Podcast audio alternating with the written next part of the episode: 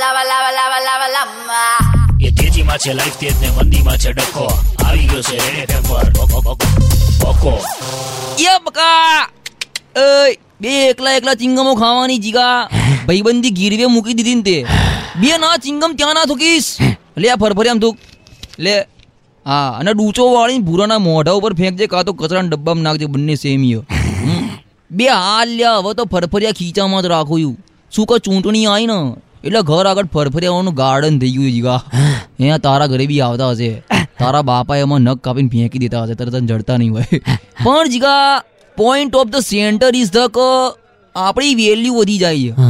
બે જીગા આવા ફરફરિયાઓ નાખવા અમુક તરવરિયાઓ આવા મોલ્લાની રકમો વધી હે દીકલો આવેલો મારા ત્યાં મને કે બકા ભાઈ કઈ બી કામ કાજ હોય તો કેજો મેં કીધું ઘરમાં કચરા પોતા વાગીએ ચલ મને કે શું મજાક કરો યો મેં કીધું બકા શરૂઆત કોને કરેલી હવ જીગો ટોણી કરી લીધી આપણે હા આપણો ટાઈમ યો શું કહો ચૂંટણી પત્યા પછી આપણા બકા ભાઈમાંથી બકો અને તું જીગાલાલમાંથી જીગો થઈ જવાના હોય ફેક્ટ સત્ય લખી રાખજે જીગા ગમે તે રીતે પ્રચાર થાય પબ્લિક બહુ સ્માર્ટ યો સમજી વિચારીને જ વોટ આપશે અને જીગા હાર્શ રિયાલિટી કહું તને પબ્લિક બી પાંચ વર્ષે જ આગાય બે જીગા હસતો ખરા સેટાયર હતું સેટાયર